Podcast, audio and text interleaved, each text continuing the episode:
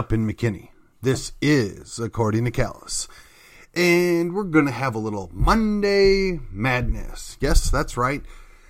Seems I had promised once upon a time to read the book that causes all the fuss. That's right, 1971. The book is as old as I am Rules for Radical by none other than Mr. Alinsky. Yes. And this is also the guy who dedicates the book to Lucifer. And uh, of course, it's changed a little bit because I have one of the new versions, but to their credit, they uh, quote it later on, and uh, I will do justice lest we forget that at least an over the shoulder acknowledgement to the very first radical from all our legends, mythology, and history, and who it is to know where mythology leaves off and history begins, or which is which. The first radical known to man who rebelled against the establishment and did it so effectively that he at least won his own kingdom. That's right, Lucifer. Hey, hey. Talk about a guy that's very, very bold. The sad thing is, is he's not entirely wrong. And I know that at least one other episode I touched base on this. So I promised to read this book a long, long time ago, and uh, I moved. And the book got packed away, and now that I did some more unpacking this last week, uh, I found it. So I thought that it might be interesting to just kind of go through some of the hot topics, some of the things that he covers, and uh, so I'm going to borrow or read some of the information provided from Wikipedia since I am currently wrapping up a short novel I decided to read over the last weekend to kind of clear my mind of all the, uh, let's say, challenging things of the day or the month or the year. Since we don't seem to ever learn from our mistakes in America, I just need to sometimes reset, and that's what I'm doing. So as soon as I finish that, I will jump into this. So uh, there are 10 lessons, and they it references the idea that they have been applied to government, labor, community, and congrega- congregational based organizations.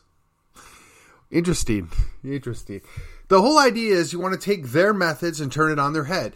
But the idea is is once upon a time they took our methods and turned it on our head and quite frankly added their poison to it, right? So there's 10 lessons on how to be a community organizer. Hmm, where have we heard that term before? Yes, well, it is what it is, and here we go. So I am going to just jump ahead and touch base on the 12 or 13 rules if you prefer. And the reason why this is important is because we see this all the time, every day, and we need to understand how this works and how it's being used against us. And, it is only when we recognize it for what it is that we are prepared to deal with it in a day by day basis. So, number one, power is not only what you have, but what the enemy thinks you have. Now, interestingly enough, once again, this is not unique or new. It is just uh, repackaged uh, for military tactics. Again, not wrong and you have to convince your enemy uh, that you have certain things or you have certain strengths that maybe you don't have, and you don't necessarily want him to or her to know what strengths or weaknesses you do have. It should all be revealed at a time and place of your choosing. All right. Number two, never go beyond or outside the expertise of your people. Again, this is also very interesting how many times have you been in a group and you have seen this go awry? Now, the corollary to this is for number three, whenever possible, go outside the expertise of the enemy. So, if you've ever wondered why conservatives do so poorly with young people, is it's because they've abandoned that expertise. They've abandoned the fact that they were once parents and are probably now grandparents. They have abandoned the idea that they were young once and they can and should relate to the young people. They have ceded all that territory, and there you go. Number four. Now, you've probably heard this one before. I'm certain that Mr. Limbaugh, the late great Rush, had brought this up more than once. Make the enemy live up to its own book of rules. The left is very, very successful at this. And quite frankly, we don't have a counter to this because we believe that rules matter. We we believe that we should follow rules and they pin us down in the very rules that we have created for ourselves. And through that, let's go to number 5. Ridicule is man's most potent weapon. There is no defense. It is almost impossible to counterattack ridicule. It also infuriates the opposition who react. When they react, it is to your advantage. Now, some people that know me personally in real life know very well that I have been uh, actually practicing and preaching this very tactic, though slightly different, with a specific target or two and it is only when it is used properly that it works. And uh, it would be a good idea. Number six, a good tactic is one that your people enjoy. So again, you stay in your expertise and you find something that you enjoy doing and you do it well and often. well, number seven, a tactic that drags on too long becomes a drag. So this deals with the idea of immediacy, right? In today's day and age, everybody expects an immediate reaction or immediate results for the things that they are doing. And that's true and fair in in the constant day that we're waging our battles, but sometimes and, and this is something that is helpful because this plays on the fact that people get bored very quickly, particularly our enemies that are following this. If we are a little more patient and have a little bit more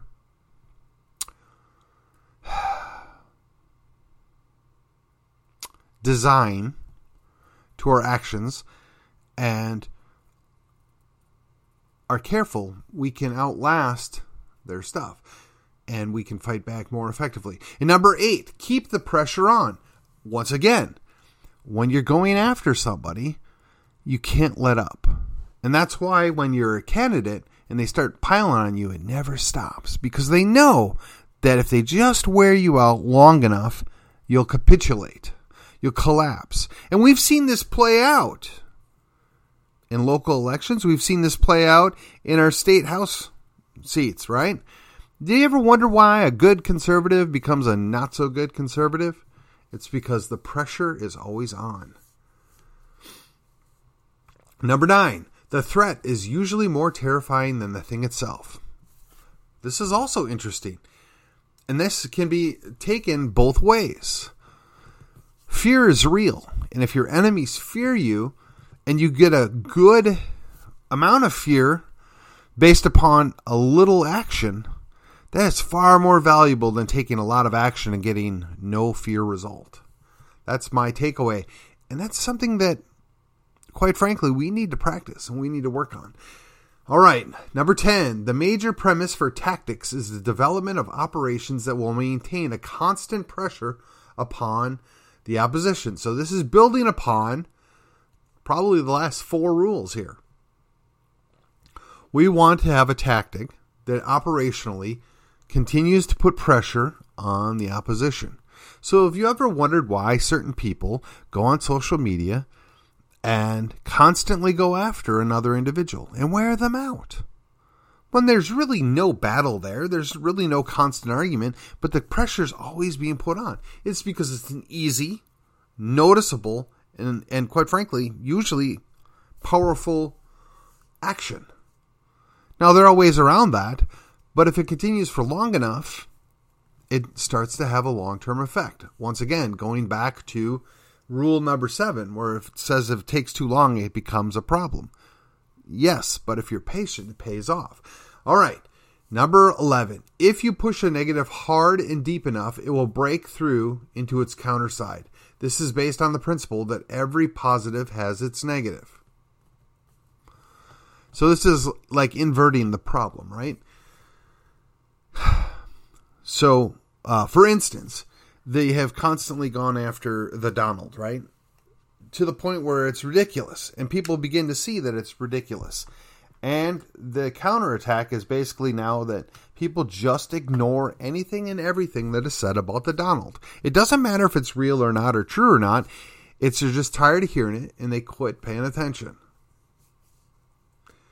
All right. Number 12. The price of a successful attack is a constructive alternative. I don't quite get that one. Off the top of my head, the only thing I can think of is that um, if it works, then your opponent will find a rebuttal. So you have to keep coming up with new and more uh, frequent and uh, altering attacks. So I, I, guess maybe that's it. I don't know. I haven't read the book yet, but like I said, that's the next thing I'm going to do here. So here we go. Number 13, and this is, again, really famous here. Pick the target, freeze it, personalize it, and polarize it. This is where they single a person out and they just beat on them mercilessly. You don't go after an organization. You don't go after a foundation. You don't go after a movement. You go after one of the leaders or one of the key members or one of the donors and you wear them out, you attack them, and you beat them into submission. And I got to say, I, I, I see a lot of value to this, but it's kind of dangerous. I mean, for instance, you know, as you may be aware, we have some issues in the McKinney uh, School District, and at least one of the members of the school board has a job or works for an organization that's probably not going to look too kindly about some of the things that they're protecting in the school district. And when that was brought to the attention, or even attempted to be brought to the attention of that place, the um, board member acted quite surprised and quite upset about it. So one wonders if perhaps we were to keep up the pressure and to continue to do that, and then, I don't know, what might the results be? I I don't know if that's too icky for some people, but it is something that needs to be considered because when you're fighting a battle, sometimes it becomes more important to win. And you deal with the consequences later. But that's dangerous territory. You want to be really, really careful. They always say, you know, the worst result of a battle is you can become your enemy or you can become worse than your enemy. My my response is better to defeat your enemy and deal with the bad stuff afterwards than to lose because you were afraid to get your hands dirty. And I, and I think honestly that's some of what's going to come across in this book. I I'm not a fan of the guy per se, but if it works, it works. And clearly, they have been successful. Clearly, they have done a good job of chewing us up. All right. So, th- uh, there's some criticism here. So, being that I'm looking at Wikipedia, I think it's only fair that I look at some of the uh, criticisms. Hardened to focus upon the expertise of an outsider who views communities as muddled sheep waiting to be organized and not capable of and not capable groups with existing social psychological networks and ties. Uh, yeah, I. uh, well, that's funny. yeah. Uh, oh, and here we go gendered authoritarianism that fetishes conflict as a panacea, which evaluates feminist perspectives as irrelevant. uh, what's interesting is it's uh it is ironic. Yeah. Okay, we'll go overly simplistic focus on perceptions of power. Yeah, maybe. So this is uh, someone named Stall and Stoecker, and they describe the issues between public and private split in community organizing and gendered organizing tactics as the difference between community organizing, which is masculinist, and organizing community, which is feminist. Okay. All I would say is uh, Alinsky is known worldwide and was quite successful. These other two people I've never heard of before I looked on Wikipedia. So I, am really not sure. Uh, there's a reason why this stuff works. It's because it's direct action, it's effective. And I don't have to like it, and I don't have to uh, want to support their outcomes but I think we should be well aware of what it is they're doing so we can effectively fight back. And in fact, we should counterattack with some of their own methods. That's the way it should be doing this. But unfortunately, there's a uh, there's a fear among the right that if they, we use these tactics, we'll somehow dirty ourselves. We'll somehow be lesser than. And quite frankly, I find that sad. I mean, look at the the former president, the Big O. He followed a lot of these tactics as a community organizer. Someone down in San Antonio, according to Wikipedia, uh, organized Hispanic neighborhoods. I wonder if they're Latin, Latino, or Hispanic. I'm not really sure. And his use of congregation based organizing received as much acclaim as the method of Alinsky's pre existing solidarity network elements or neighborhood elements. Interesting. So basically, they used pre existing groups to build upon. Yeah, that's a symbiotic method or a parasitic method, depending on how you're doing that. Very interesting. Uh, and it just talks about how they've been linked to some of the other groups and Jesse Jackson. Interesting. And here we go. The book was disseminated by the Tea Party conservative group FreedomWorks during Dick Armey's tenure as the chairman. Yes, it was, and I distinctly remember that. And the idea was we wanted to understand what they were doing, and we still do. And then it references the fact that Hillary Clinton wrote a college thesis regarding this mobilization model, but found the strategies of only limited use to the conflicts of the time. Well, again, did Hillary Clinton win? Mm, no. Uh, but I gotta say, she's uh, she's still a force to be reckoned with, and we would be foolish to ignore the uh, very tactics that she's absorbed over her life. And look, this stuff is not going away. This it's very um, preeminent in a lot of things, and we we can dismiss him as a bad guy. We can say that it's a terrible way to think about things. We can uh, poo poo it. We can say all that we want to say, but the fact of the matter is the stuff works. And it works well enough that we have to be proactive in dealing with it. So, much like I recommended reading uh, Confrontational Politics to several of my friends, I'm going to plow through this as quickly as I can uh, in the next couple of weeks. And I'm going to strongly suggest that you consider reading it, or at least get the highlights you should understand the 12 rules and what they mean. And right off the bat, I think I had, I'm sorry, 13 rules. I had 12 of the 13 down. I, a pretty good grasp of what they are.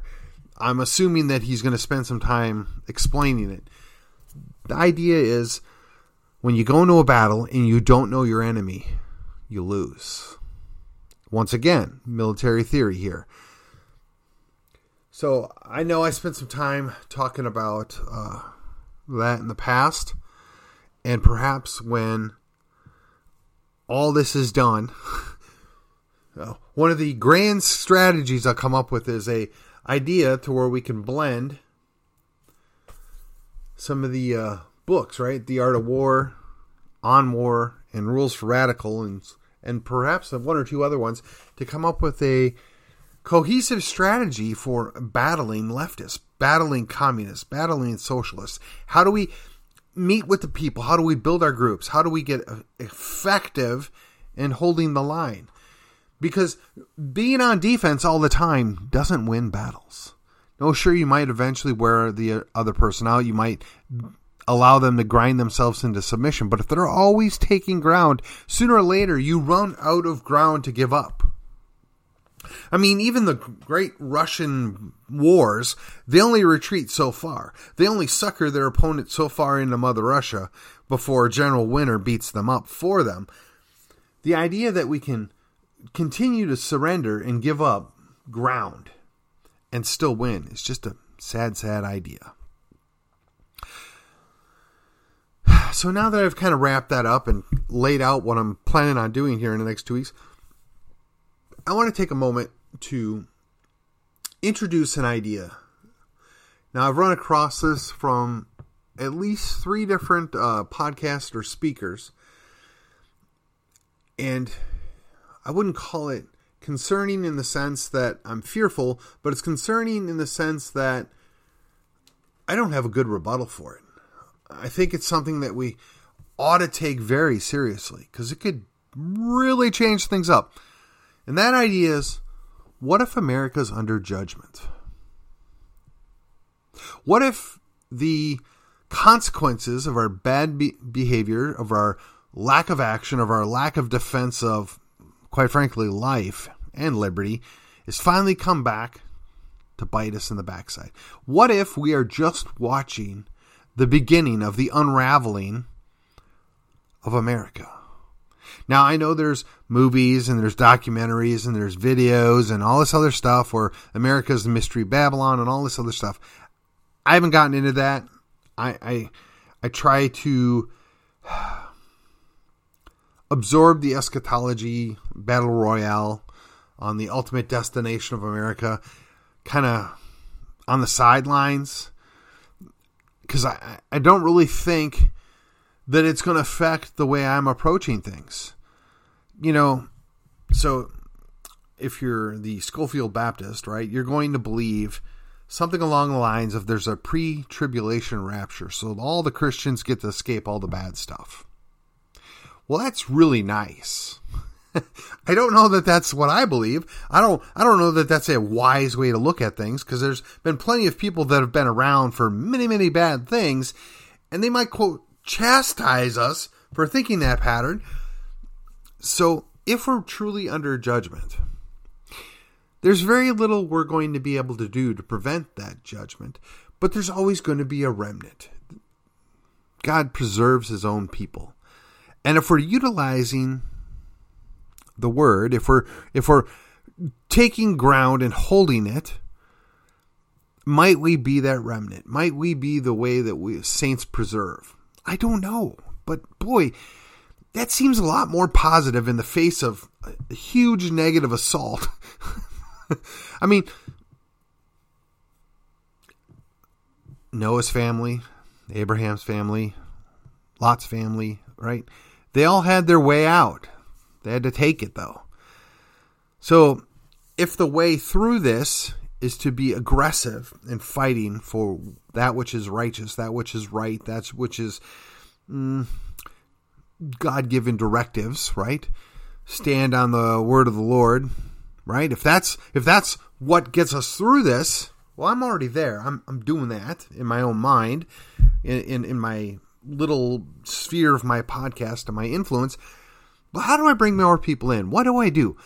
And clearly, this kind of does defy the idea that you can do it through the works of Rules for Radical. But I don't think that it dissuades me to not utilize some of the things in here. For many, many years, I've talked about with people I know that if political organizations would utilize some of the hard won tactics from churches, we might be in a better place. And while we're on the subject, if churches were to, I don't know, pay attention to the politics around them, pull their heads out of their sand, quit singing louder, and be a little more aggressive of standing on their ground, right, and occupy for the Lord, we might be in a better situation as well. We we might not have come under judgment if that's the way we're going to go with this theory. So, if you're under judgment, you're not going to fix anything. You're not going to avoid it. But what you can do is mitigate it. What you can do is preserve a remnant. Which can do is be active in fighting for that which we know is right and good. And I'm going to suggest to you that whether that's the case or not, I'm going to keep doing what I'm doing. I'm going to investigate different ways to fight back, different ways to hold the line, different ways to proclaim salvation, if you will, for lack of a better way of explaining it. But I'm talking about both temporal salvation, i.e., liberty, as well as personal everlasting salvation through Jesus Christ. Some people don't want to hear about Jesus, but they do want to hear about liberty. And hopefully, after they take that liberty, they may follow up later on and want to learn more about the author of liberty.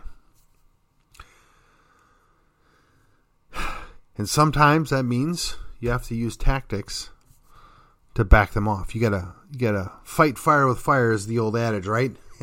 I, I referenced that about a week or so ago, but I changed it at the last minute to turning the organization upon itself, right? I, I embolized it with the idea of the snake eating its own tail. And that is symbolism too. That does exist out there. But if you can turn the evil upon itself, if you can cause it to fight itself more than it fights you, that puts you in a better situation. That allows you escape. That gives you an operational advantage for preserving the remnant. Just think about it. And uh, a couple more weeks, I'll have a follow up on this, and maybe we'll talk about some different things we can do to improve the situation. So I will tell you, you know, in the in the next uh, month here, things are going to get kind of dicey. I mean, I've got a significant meeting coming up on the 26th. We've got election day on the 8th. I'm pretty sure uh, there's another pretty significant event coming up on the 14th of November. Now, I don't know what the outcome is going to be, and quite frankly, I have my doubts that if we get the giant red wave, that it's going to fix anything. I have my doubts that the uh, Republican establishment is going to allow anything good to go down. Oh, they may slow down the evil. They may put the brakes on the train going over the edge of the cliff but the fact of the matter is, is they weren't interested in dealing with it when they could have about two years ago. So now we're going to have to deal with it now. And throw in the idea that we might be under judgment. And I can tell you that it's got to give you some pause. That just means we're going to have to up our game, be a little more aggressive on what we're doing, and don't operate under fear. That's all I can say. Don't operate under fear. And with that, until the next episode, I will see you on the other side. Oh, and just in case you're wondering, yes, I still need you to like, subscribe, share, and comment. Help me out, get this podcast out there. We're trying to do it five days a week. We've been pretty consistent, pumping it out at 4:30. Um, I usually record them a day or so ahead of time so that we can meet our time frame. Today just didn't happen. I had a busy weekend and eh, we're kicking it out a couple hours or maybe an hour or so late, but we're here trying to bring the cause of liberty to our people, to grow an audience, to create an active movement or a revolution, if you prefer, to push forth that we don't need more government in our lives. We don't need somebody telling us how to live our lives. I mean, the Ten Commandments was good enough for Moses. Fail to see why we need 10 books worth of laws now. And with that, this was According to Callus for October the 17th, episode 284 Monday Madness. And I'll see you on the other side.